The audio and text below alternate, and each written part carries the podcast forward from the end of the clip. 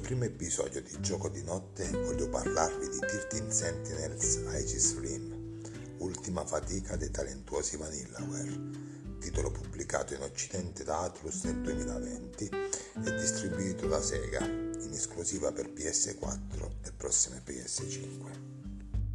Il gioco è una visual novel e uno strategico in tempo reale con pausa tattica e questa dualità è ribadita dalla netta divisione delle sue componenti con due modalità ben distinte da far avanzare all'unisono per poter giungere ai titoli di coda.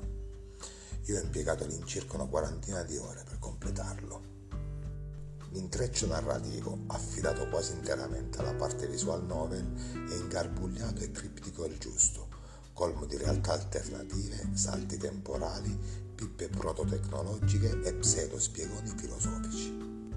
I 13 personaggi, teenager poco vestiti e pieni di problemi, messi alla guida di mecha cazzuti chiamati a difendere l'umanità da cattivissimi kaiju alieni, sono ben caratterizzati e sfaccettati, pur affogando completamente nei cliché che da decenni ci propina l'intrattenimento nipponico.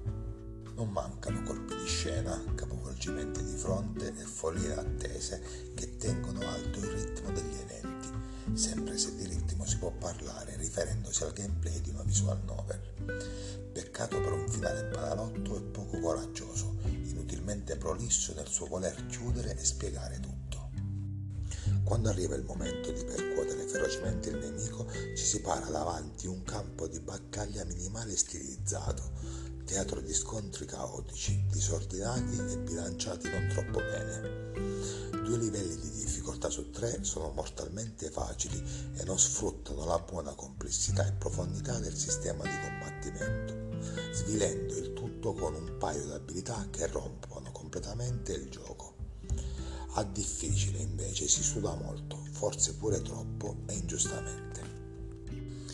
Esteticamente ci troviamo al cospetto della meraviglia artigianale propria del team giapponese, con un uso splendido di colori, un buon numero di scenari e un character design ispirato e riconoscibile, il solito tripudio bidimensionale che da anni vizia i fan della software house.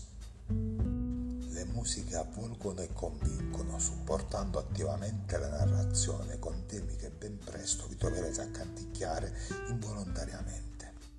13 Sentinels Aegis Rim non è un gioco per tutti e non è un capolavoro imperdibile, ma realtà come Vanillaware vanno supportate a prescindere perché il mondo ha bisogno di cose belle e qui ce ne sono in abbondanza.